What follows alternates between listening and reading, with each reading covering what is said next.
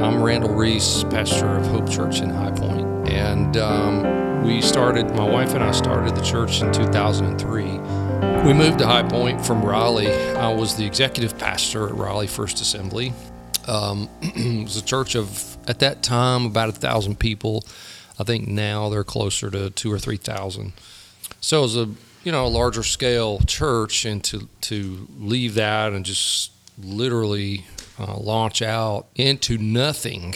Um, that's how. That's not how to plant a church today. We just literally parachuted into the city and said, "Okay, here we are." And but anyway, um, man, God's certainly blessed us, and we've learned a lot along the way. One of the things I love about church planting is the the nature of it. You have to connect to culture to have influence. I mean, you've got to. And church planting teaches you how to do that. It's sink or swim. If you can't do it, it ain't gonna work. You know. Um, along the way, we've we've raised up a healthy congregation, and over 16 years, we've facilitated. I call it facilitated about um, eight or nine churches here in the Triad, and most of them are doing very well. Some of them are doing incredibly well. And so we're super proud of that, you know, to be able to launch that many churches and still have a healthy church ourselves. It's it's all about reproduction, and um, you know, a lot of churches today are merging and coming together. And let's see how big we can. We take your church, my church, that church, and see how big we can make it. And I, I think it's the opposite. I think the mission really is to multiply. You know, That's a good word. yeah, yeah. And that's been part of our journey at Hope. So, but uh, yeah, this this this past year, we've come through a visioning process. Um, it's been a fascinating journey. One of the things that we developed in that visioning process was a map for discipleship. You know, discipleship happens at our church, but it's it's mainly hap- happened in the past uh, organically. Just hey, we hope you figure this out. We hope you get this. You know, people get saved almost every Sunday at our church, and that's fantastic. Um, some of them stick around and grow, some of them don't. And so, in the visioning process, we took a hard look at that, and we said, "Hey, let's let's see if we can move it from being an organic thing into something that becomes intentional." You know, Yeah. something we do on purpose. Anyway, I, I had preached this series of messages before about the table. The table is a metaphor in Scripture. It, it's kind of everywhere. It's in the Old Testament. It's in the New Testament. It's all over the place. And if you think about the church, well, I mean, we're sitting at a table right now. you know. I wish there was some food no here. food. yeah, I wish there was something here to eat. But Cans of rubber I was I was hoping for Wayne to, to pray over the water and turn it into Multiply. something else, or multiply something here. But hey, what is this? bro? Oh no, that's I'm not nothing. sure that's that's nothing. I'm not eating that. but yeah, the, the the church, I think, uh, the church is the table, and it's where people come to get nourished. It's where they come to get fed spiritually, and you know, we see Jesus sitting around the table a lot yeah, in the New Testament. That's how he connected with people. yeah, yeah. I'm surprised uh, meditating about what you preach about the table. I mean, everything happens at the table. Basically, every first of all, a table is a place of relationship. Families gather around the table. We got mm-hmm. Thanksgiving dinner happens around the table. Yeah. and it's almost like sitting together in a table is a, it's a place of relationship it's a place of family and I was even thinking about school kids when they go at the cafeteria sometimes that sign of being accepted or rejected has to do with if they sit at a table or they are allowed to be sitting at a table right it's, um, it's, it's, it's something that is being uh, in, in, in every, every, everything we do, in every interaction that we have today. You negotiate at the table too, right? Like business happening at the Right, table. right. Well, that's that's what I was thinking. Um, think about all the giant Pixar movies, like Toy Story, um, Finding Nemo, Cars. What were some of the other ones? Monsters Inc. Yeah. All of those movies literally were thought out in one dinner meeting, sitting around a table. Hmm. Every single one of them, like at the same meeting. Yeah. And look at the huge um, Impact. impact that that one dinner meeting had. Wonder what they were serving. I know. I wish they were serving it here. One of the things that has amazed me with listening to your series on the table in the past and this new kickoff, uh, you, you always bring out points that are intriguing to me. But the analogies or references of the different chairs around the table and the uh, view of the church positioned in those chairs. Chair number one is especially intriguing from the church planting perspective, and you made the reference earlier about connecting with our culture.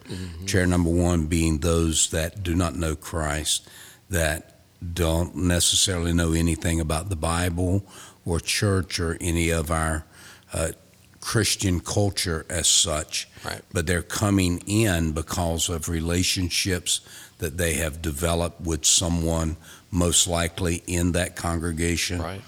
Um, we've we've gone through a lot of years of change in culture, but also in church and our perspective. Uh, coming from the church planting perspective for you and I both, Right. there's a different approach, it seems, Yeah. than your traditional pastor Absolutely. because the unchurched, the unsaved, the non Christian culture becomes your congregation if you build one. Right. And you're you're having to develop those relationships with them, uh, which, in my opinion, is very healthy for pastors. Yeah. Where uh, and you've made reference to the percentage of the congregation and our time and so forth that should be associated with those that are not necessarily believers in Christ as of yet. And just a couple of references from my life that uh, years back, early on in ministry, helped to shape perspective. And I, I hate to make the reference to the year, but I will say. Come on now. I will.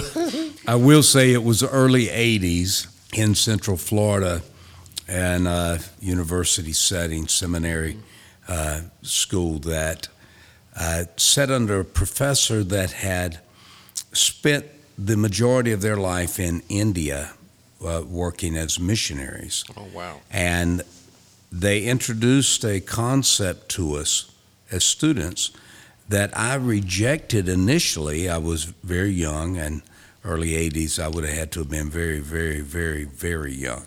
So I don't know how I even got in the classroom. yeah. But You weren't even old enough to be at well, college. no, it wasn't, couldn't have been old enough to have No been in way. college. So, um, introduced the concept that no one comes in and listens to our preaching, responds to an altar call, and instantly gets saved.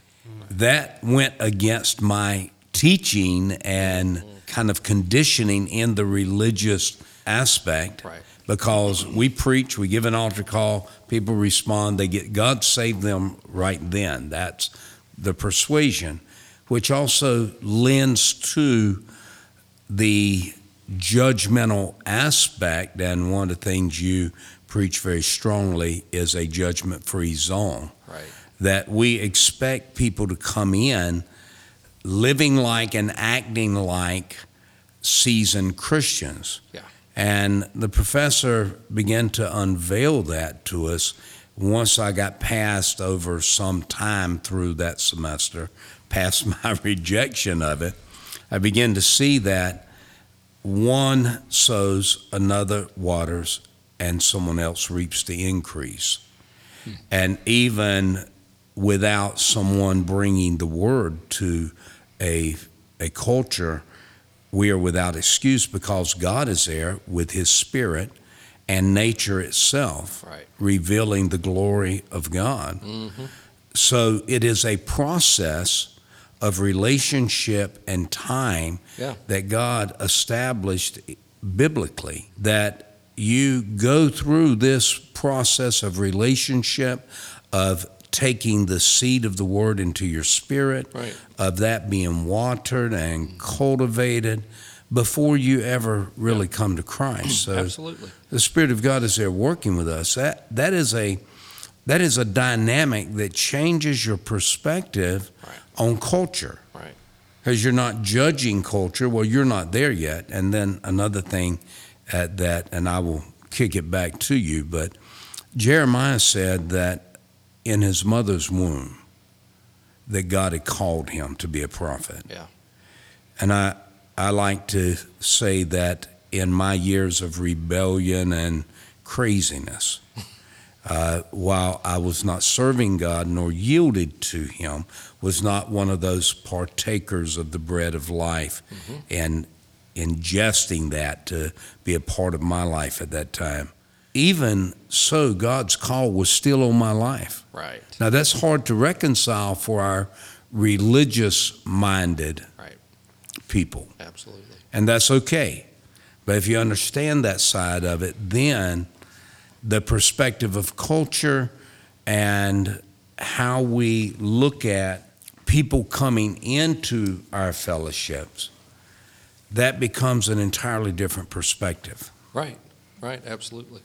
Well, we went through um, this. I spoke of the visioning process. We went through it with Dr. Ron McManus. It's called the Acts Two Journey, and one of the things that that Ron talked about very, very well and very strongly was that we have to create an environment where people can belong before they believe. And you know, it's it's challenging. I'm telling you, it's hugely challenging for me just as an individual, as a pastor. I have to ask myself, okay, how many actual friends do I have that are not saved? Yeah. A- am I cultivating any relationships mm-hmm. outside of the church that you know I'm eventually going to, to hopefully bring them to the church and get Yeah. them to a place where and so it's hard enough as an individual but when you talk about an entire congregation operating like that creating an environment where people can you can belong here Yeah.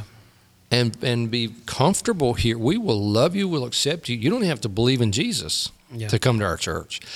And you're right, Wayne. That's that's like opposite of what the church really was ten years ago. Yeah, it's like Ten years ago, it was it was get the sin out of the camp. There's sin in the camp. Got to get it out. Yeah.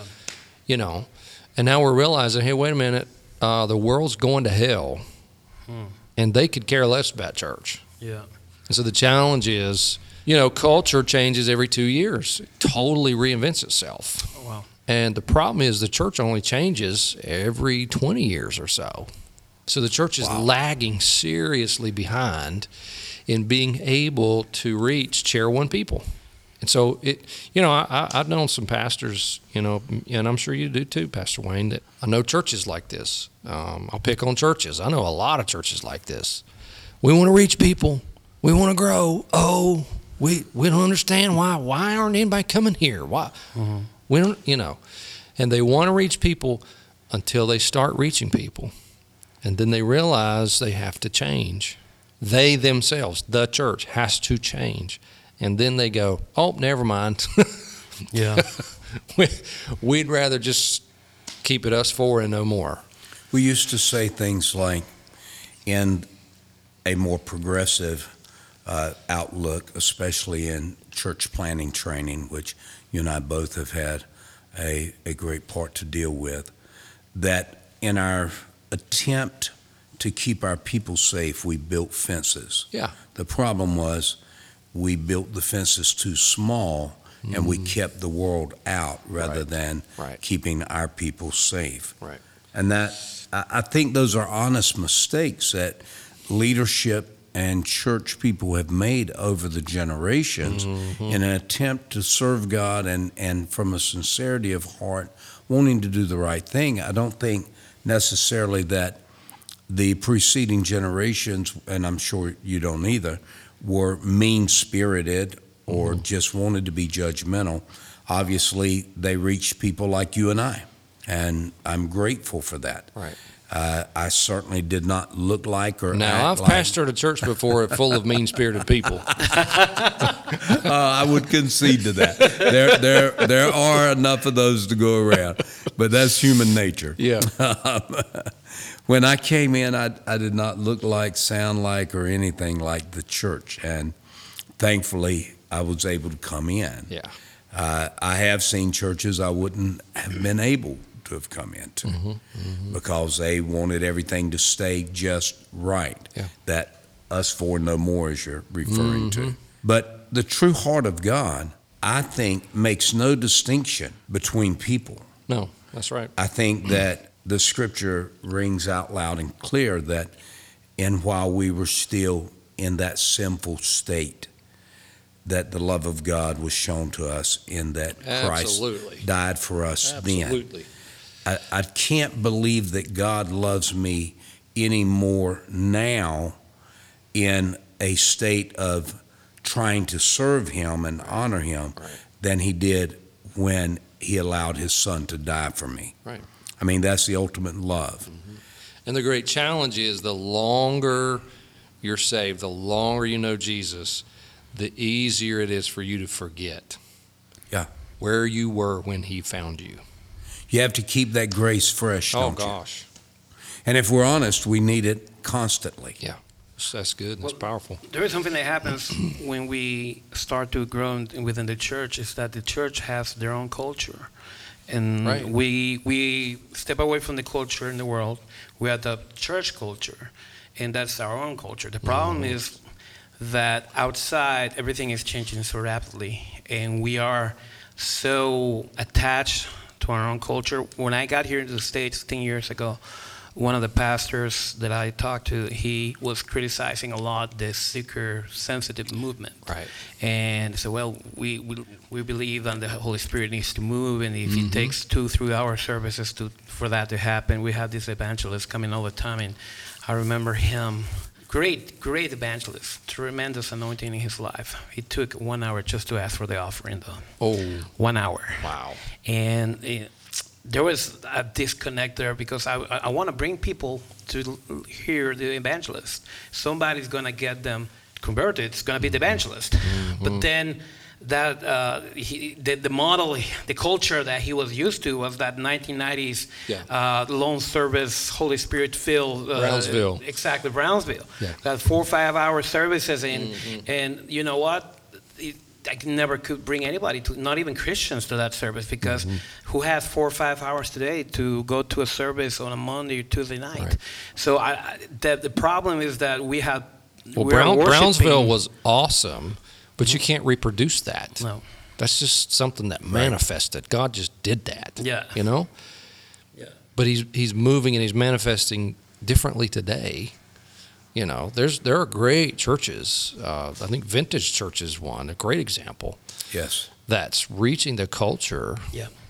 You know, I mean, there's wonderful examples of how God literally is manifesting and moving and reaching the current generation. But it's a very different model than what it was five years ago, 10 years ago, 15 years ago. Yeah. Very different. Saying, I'm, I was one, bro, that. Hmm. That cri- criticized that whole seeker sensitive thing. I was like, no, it's the Holy Ghost. It's, Yeah. you know, blah, blah, blah. Until, you know, God put me in this church planting situation, and it's like, hey, I got to reach some people Yeah.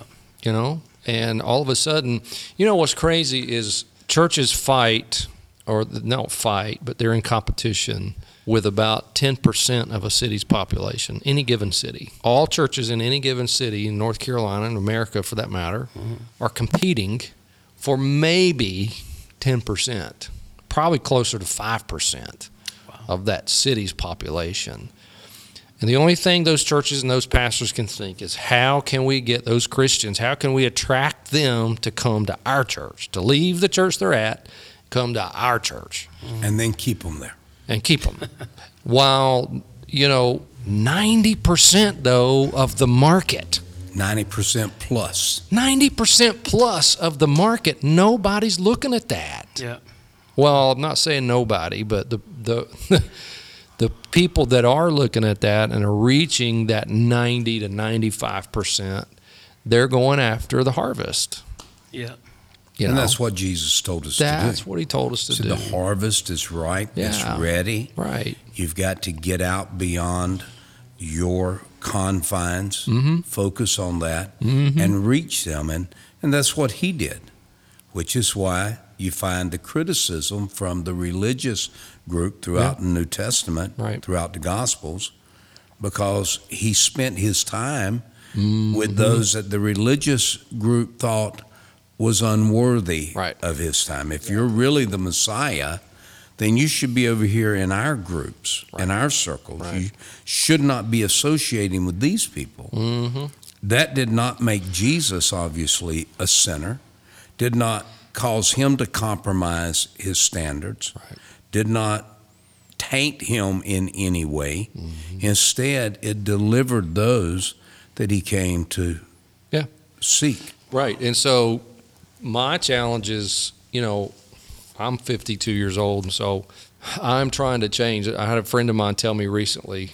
Um, she said, "If you're not, if you're not changing, you're not growing. That's right.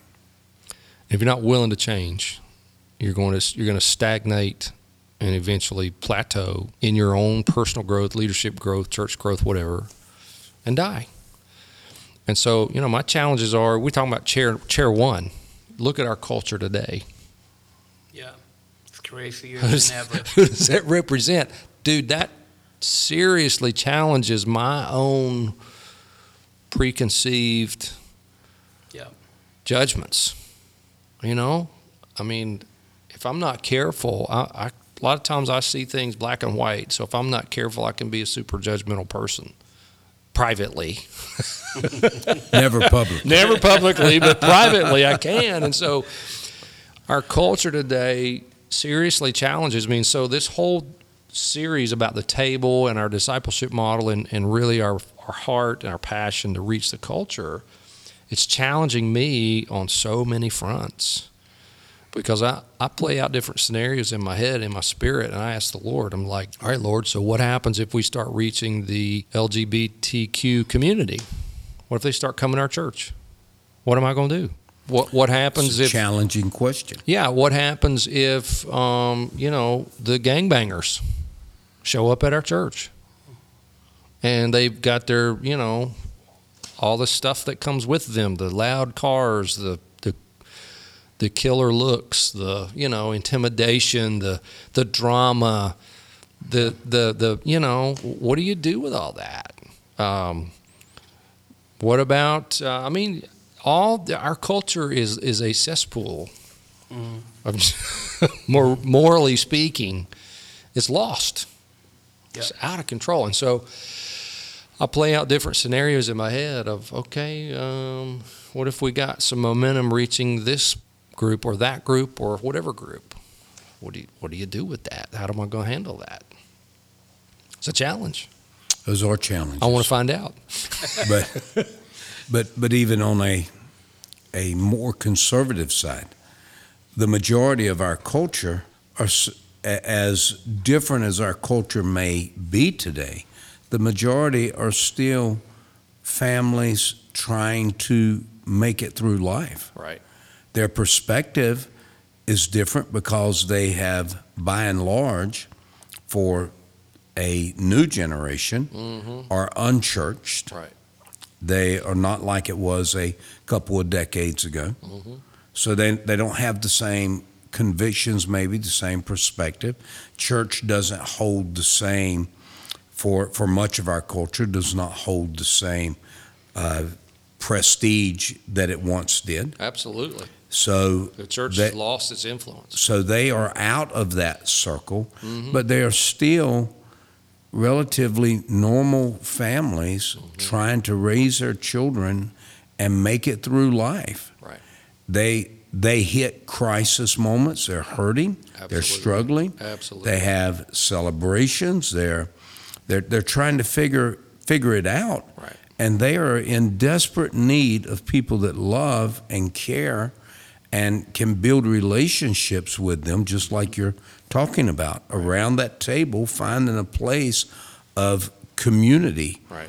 That doesn't change whether you're the gangbanger, whether you're the uh, two young parents trying to raise what is the average household now? 2.5 uh, five children, two and a half kids. I think you've got how'd to you get a raise that. kid? Yeah, how you raise that Not to mention the whole movement of Islam Yes, and the momentum that's there.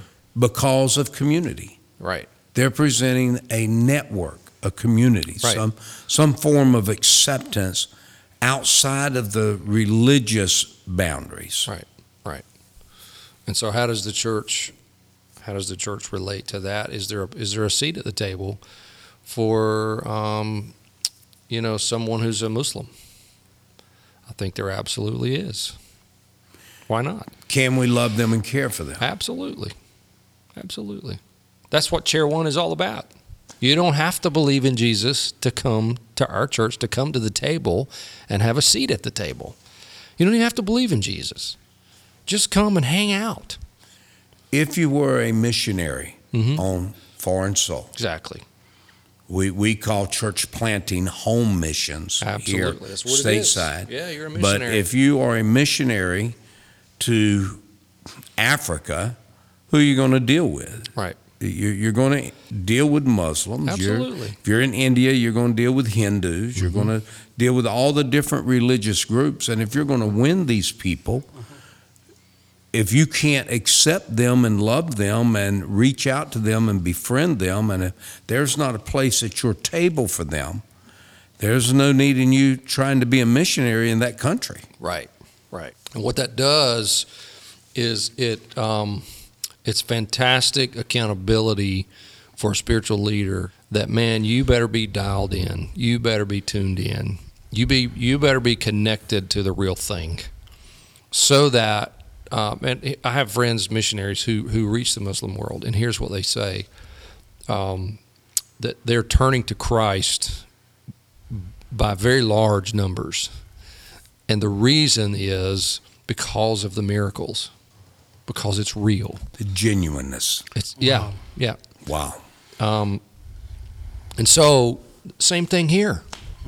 W- What if the Spirit of God manifests so powerfully at the table that I don't care what background you're from. You could be you, you could be a witch. You could be a Satanist. You could be a pagan. You know, worshiping a pagan god, and come and sit at the table. And the Spirit of God manifests in a worship service, manifests in your heart, and you go, Whoa, Yeah. what was that? You know, we used to teach things that you don't hear as much anymore. And uh, one of those things were the fact that the difference in Christianity is that we have the Holy Spirit. Yeah. That is very tangible, very real. And uh, we believe in the Trinity, the Father, Son, and Holy Spirit. When the Spirit of God begins to move in a service, it's not it's not humanistic in nature. It, it is Christocentric. It's Christ centered. It's mm-hmm. Christ focused. It's God focused. And and when you're focused on Christ, the Spirit of God comes to exalt Him and to lift Him up. Right. When the Holy Spirit begins to move on us as unbelievers, mm-hmm. we don't know what to do with that. I I can vividly remember the first time I encountered the Spirit of God in that tangible way while I was still living apart from Christ. Right, right. And I, I it that experience broke me, it overwhelmed me and Right. and so many years later it's still very vivid to me, very real because when the Spirit of God moves on my heart and and I sense that that nudging and that embrace, that love, it is overwhelming. No matter who we are, no matter Right. what we believe, what we don't believe, you mm-hmm. can't you can't take that away. Yeah. And you've got to deal with that. We mm-hmm. our problem I think is we're not we're not confident enough in what the Holy Spirit can and will do mm-hmm. to bring the unsaved to Jesus, to right. those meetings, to the environment, and, and we take for granted what we really have. When you were talking about the missionary aspect of this, uh, I grew up in Guatemala and grew up looking at missionaries coming from the States all the time. And it's funny because I used to mm, I used to laugh at them when they tried to speak Spanish. God is just. There's, there's justice in this world. So this is retribution. Oh yeah, yeah, yeah, yeah. The Lord has been paying me good for the last 12 years of my life. But uh, it was funny to me because, um, you know, trying to, as missionaries, they had to learn the language of the place they were at. They had to adapt. They had to learn the customs and all that. It's the same for anybody who has a missionary call into the culture. I'm not saying you're going to change the content of your gospel, but you had to speak the language of the culture. You had to adapt completely. When, when, when, when Paul was preaching, or, you know, eh, church planting back in the day, mm-hmm. Uh, he knew when he was going to a Greek city how to behave with the Greeks Yep. and how to behave with the Jews. Actually, he was very successful with the Greeks, and every time he tried to deal with the Jews, he it was a different story. But he knew that he has had to adjust a lot of not the content because he said I just want to uh, talk about Jesus and Him crucified, but there was an adjustment of his language, of his even, even some of the not commandments, but some of the rules that the Jews were observing. He told the Gentiles, "You don't have to do this. You don't have to do A, B. You know, you just, Right. you know, don't worship false idols." And you give clear instructions about what they needed to do. So that's I think is the biggest challenge that we don't have that missionary outlook as a church anymore. We don't understand that this world doesn't belong. We're, we're not of this world, but we still need to communicate with the world, and we need to change our language, our not even our look, but we just have to adjust in some way somehow. Like you're saying, you know, sometimes we lose empathy for people that are going through the day-to-day struggle of making a living. You know, what about the single mother that has two, three children to raise and she's not able to, to do that? I mean, how how much in touch? How, how are we in touch with that kind of scenarios? Because that's the people that are coming to our church, right? We got a lot of those people. We had a lot of people that are going through things that in our sanctified Christian four-hour service world we're not even aware that is going on. You know. Right. One of the things that revolutionized me and our church was our, our whole team read through Andy Stanley's book Deep and Wide. And it, it just it it kind of wrecked my whole world. It messed me up a little bit. We made some dramatic adjustments to the way we did church. You know, before before then, we were we did the two hour worship service. We'd have worship for an hour, and I'd preach for an hour, and I thought it was fantastic. You know, I can preach for an hour and nothing flat. How soft were your chairs back then? they needed to be softer. you know, until until we read uh, Andy Stanley's book, and, and he enlightened he enlightened me on, hey, um, you might want to think about structuring your church service toward the guy who doesn't know anything about church. The only thing he's sitting there going is, when is this going to be over? Yeah. He's never been to church before, and he's a guy. Yeah. He's he's walking in there and watch, and he's looking at his watch. When is this going to be done? Exactly. When can I leave? You know. And so now we structure our service to be what is it, hour and fifteen minutes max. Mm-hmm. Yeah. And the reason we do that is because we're anticipating that people in chair one are going to be there. People who don't have a church background, people who haven't been in church in 20 years or 30 years, people who've never been in church their whole life. You know, we want it to be engaging, and yes, the Spirit of God is there. And I've been shocked, man. I've been amazed that the Spirit of God can move just as same. effectively, Just the same. just the same in one hour Yeah. as he does in three hours, Yeah. a three hour service, you know. And what's amazing is uh, the people in chair one, they come back. Yeah. Because we're not keeping them for three hours, you know, two hours, whatever. It was a major adjustment for us. And but it's paid off.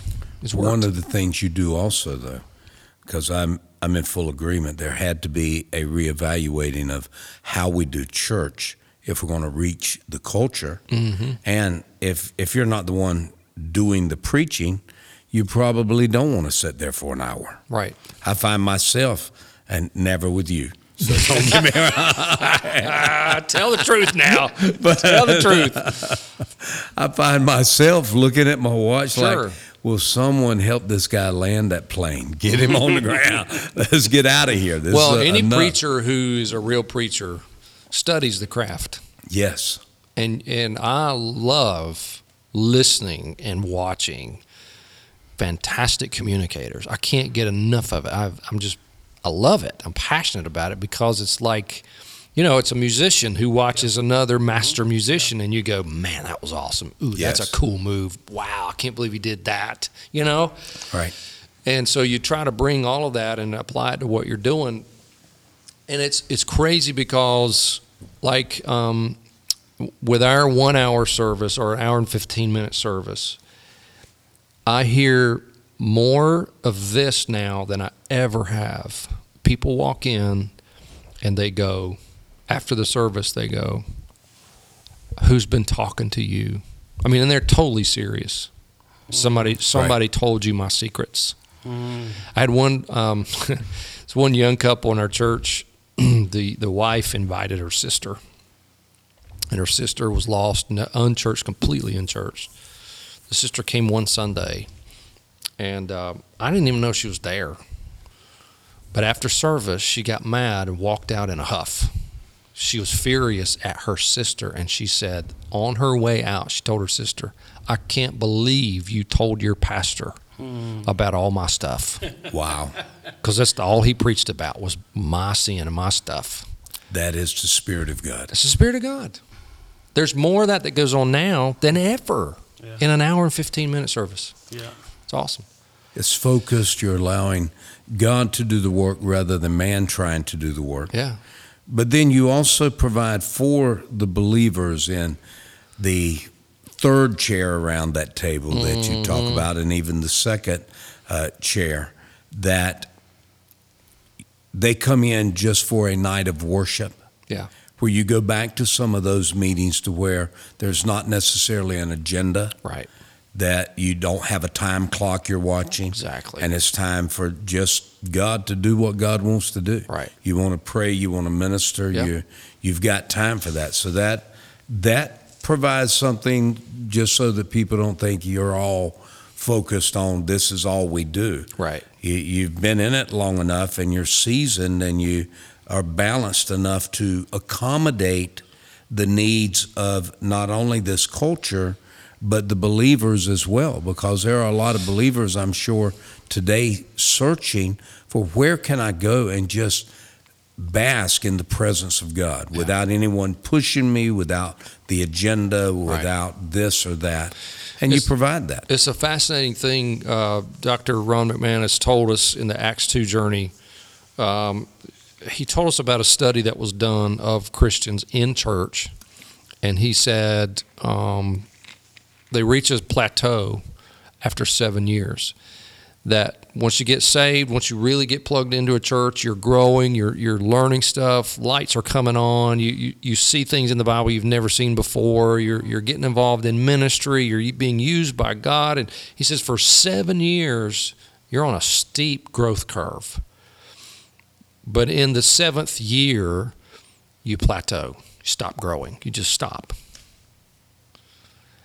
And um, so his point in all of that was if you're in chair three and you're what we would call a seasoned saint, how do you stay engaged long term with the church and not get bored and not plateau? You know, how do you get on a journey with the Lord and still be um, engaged with the local church? You know, um, part of that is the fault of the church. We plug people into the nursery or the kids' church, and we just leave them there till Jesus comes. You know, you know that's their that's going to be their slot, and and that's why people stop growing. They're they're not being challenged. They're and so the Lord spoke to me in our visioning process about this whole table concept.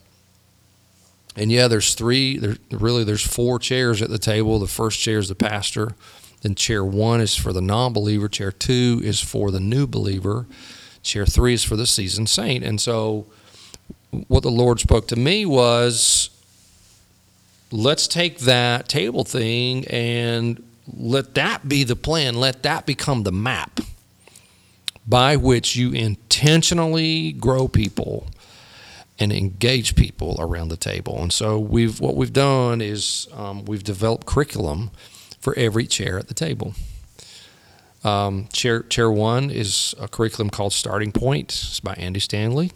It's for people who don't know the Lord yet. They have questions, and it teaches them about the gospel. Chair two is a curriculum by um, Dave McNaughton. Um, it's called Follow.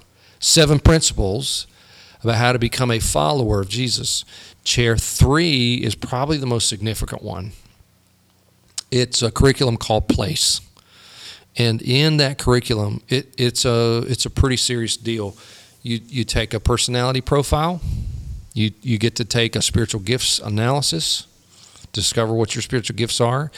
You learn more about yourself in that place curriculum than anything. And and you discover yourself and then you determine, okay, here's who I am. Where does that fit uh, in ministry? Where can I find a place of ministry where I literally feel called to. I'm not just filling a slot. I'm, I'm not just, you know, cleaning the church because I feel guilty to not do it. No. Where is something that I really feel passionate about that's going to, I'm going to see God use me, you know, to contribute. That's what Place does. So it keeps seasoned saints and helps them to get engaged in the ministry. And and the exciting part is the table becomes this ecosystem. Matter of fact, I believe you put church planting in the mix, okay? I believe that people can go from chair three, three all the way over to the pastor's chair. God may be calling some people to plant a church. God may be calling some people to be the next staff person on on church staff. God may be calling people, you know, to get their credentials and enter the ministry. God may be calling some people to become a missionary and go to wherever. Wow. You know, so it's it it it's a sin, I think. It's wrong for churches to let seasoned saints not be engaged and get on an exciting journey Yeah. with the Lord. He's got a plan for all of us. You know, and so chair three, that curriculum is designed to help people discover that plan and say, Hey, where's God taking me?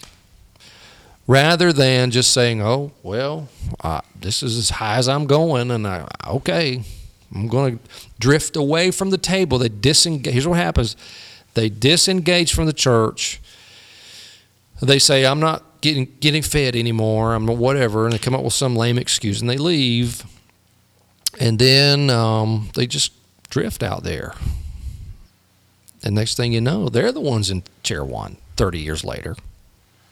You know, it's amazing you said that about moving from chair three to the uh, fourth chair in that pastor's seat. Mm-hmm. Because there, there was a time that we can remember where healthy churches were not as inverted. They were looking out at the fields we referred to earlier.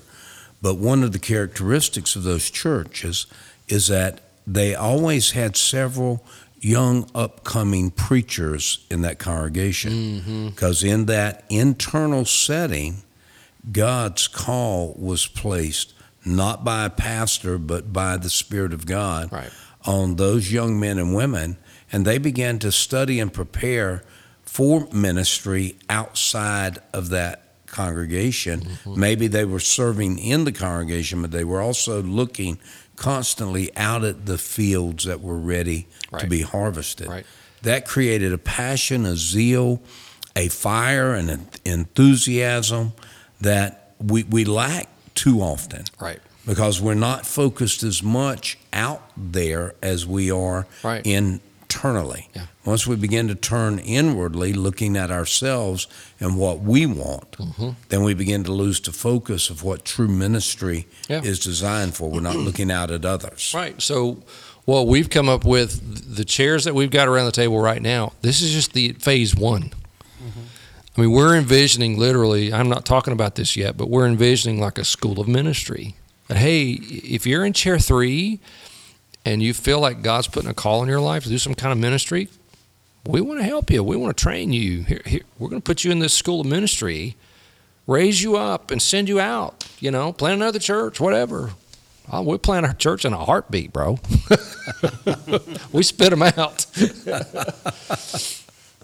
I love it. Well, that is the best way to reach a culture. It is. It really is. It's the most effective way to reach culture is planting churches.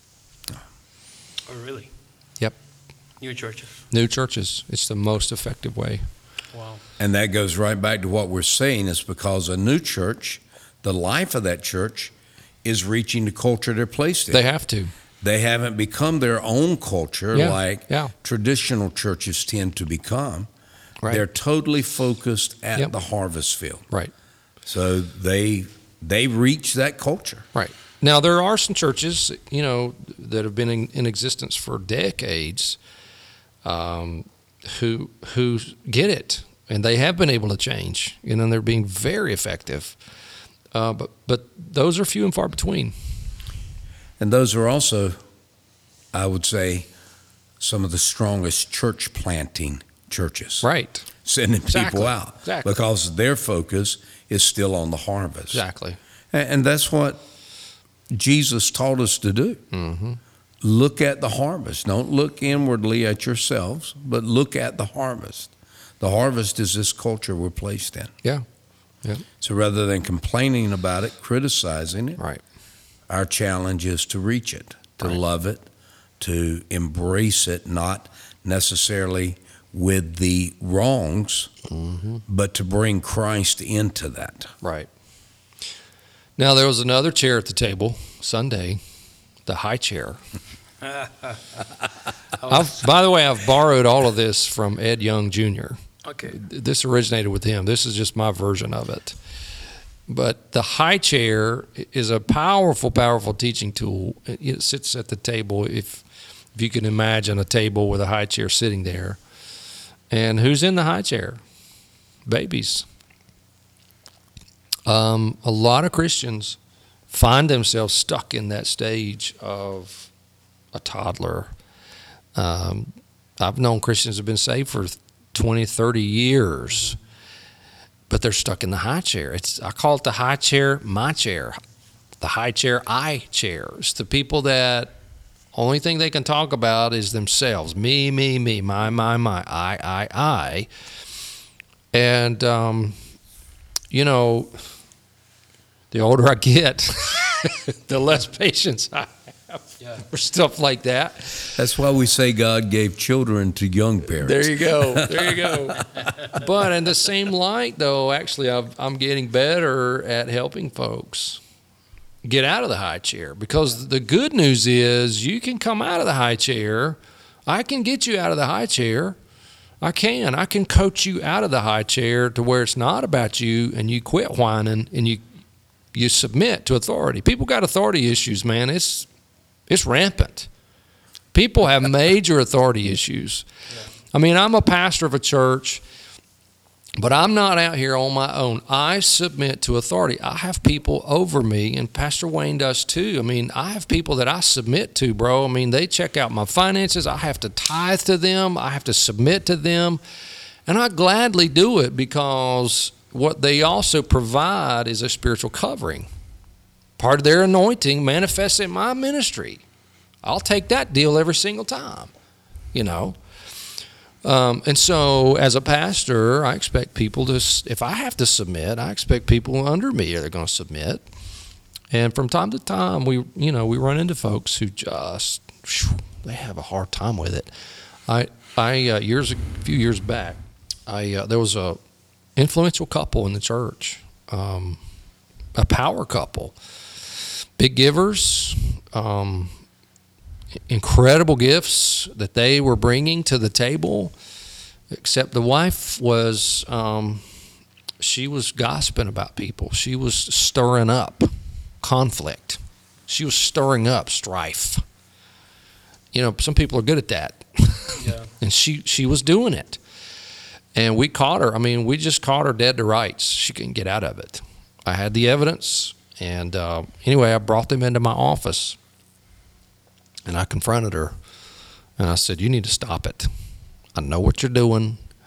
And I'm telling you to quit it right now. Don't do it anymore. You know, and I did it as nice as I possibly could. I wasn't mean spirited about it. I wasn't anything like that.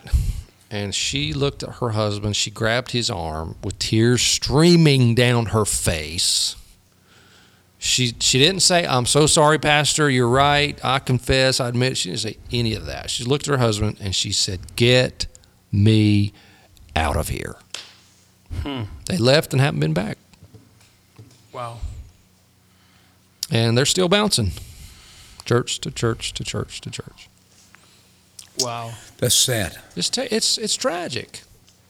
You know, if she would have just said, "You know what? You're right. I'm sorry. Help me. Help me fix this." We could have helped her. Yeah. They've still been right there with us, growing, God using them in great ways. But no, she had to stay in that high chair. I think at the end of the day, you can sum up every problem that we have as Christians as, and that was so clear to me on Sunday when you used the high chair as how much it is it is my own interests or everything is about me. Mm-hmm. And as you grow you really learn that life is about you serving other people. Every time i hear you talking about Illumi Works and what's going on in here you're not really talking about your goals and your legacy or whatever. You're talking about the families that this company is allowing to sustain and the impact that it is creating. is like that to me is a signal of maturity where God knows He can trust you Yep. because you understand you're going to be at the head of the table because you're bringing the bread. Absolutely. And that requires the highest sacrifice at the end of the mm-hmm. day. So it's a challenge for us Christians to get out of the high chair. Remember, okay, this is you, you to, for you to be in that third or fourth chair where God wants you to be, because I believe that's that's the place that God wants us to be. We just had to switch that mentality, that me mentality, mm-hmm. to Jesus mentality, to others people's mentality. You mm-hmm. know. And so many people get stuck because they want to go to chair three, but suddenly they take a few steps and they suddenly realize, oh, wait, there's a cost. It's going to cost me to grow, it's going to cost me to go to the next level. I'm going to have to give up something, you know, and that's when they go, never mind. I think I'm good staying right here. being able to cross the bridge from ministry into the business world mm-hmm. has n- not that business is not engaged in ministry because our life is ministry no matter what the occupation or, or where we're at. I love the saying that ministry is 24 6 because we've looked at it as happening on Sundays only for so long Right. that we need to re-engage with the fact that our our life and where we're at, wherever God has strategically placed us, is designed for ministry. And moving over to that business capacity, we have uh, a little over 75 employees now that I'm very grateful for. And that is a lot of families to Wow. uh, be responsible for That's a each church week, each there. month. That's And, a uh, huge church. That's a church That right is, there.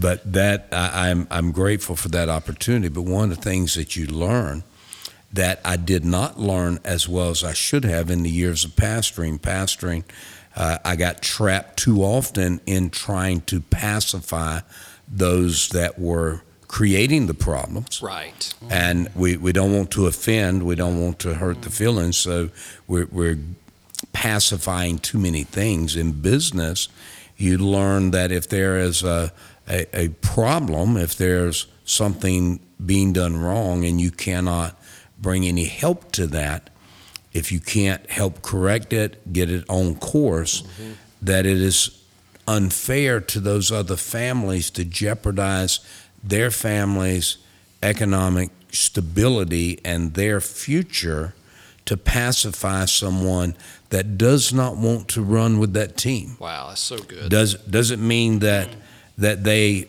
are a bad person as such, but if if you're going to cause so much confusion and So good. uh, break the harmony of the teamwork Yeah. that it takes to succeed in anything we do, then maybe you need to find another place, Right. or maybe we just need to get you out Right. because our loyalty has to be. Right. And economics tend to make us do that. Mm-hmm. Where in the church, it's not the same kind of pressure, I think. In business, the economic pressure says you're going to weed out these problems. If you can't correct them, you're going to weed them out Right.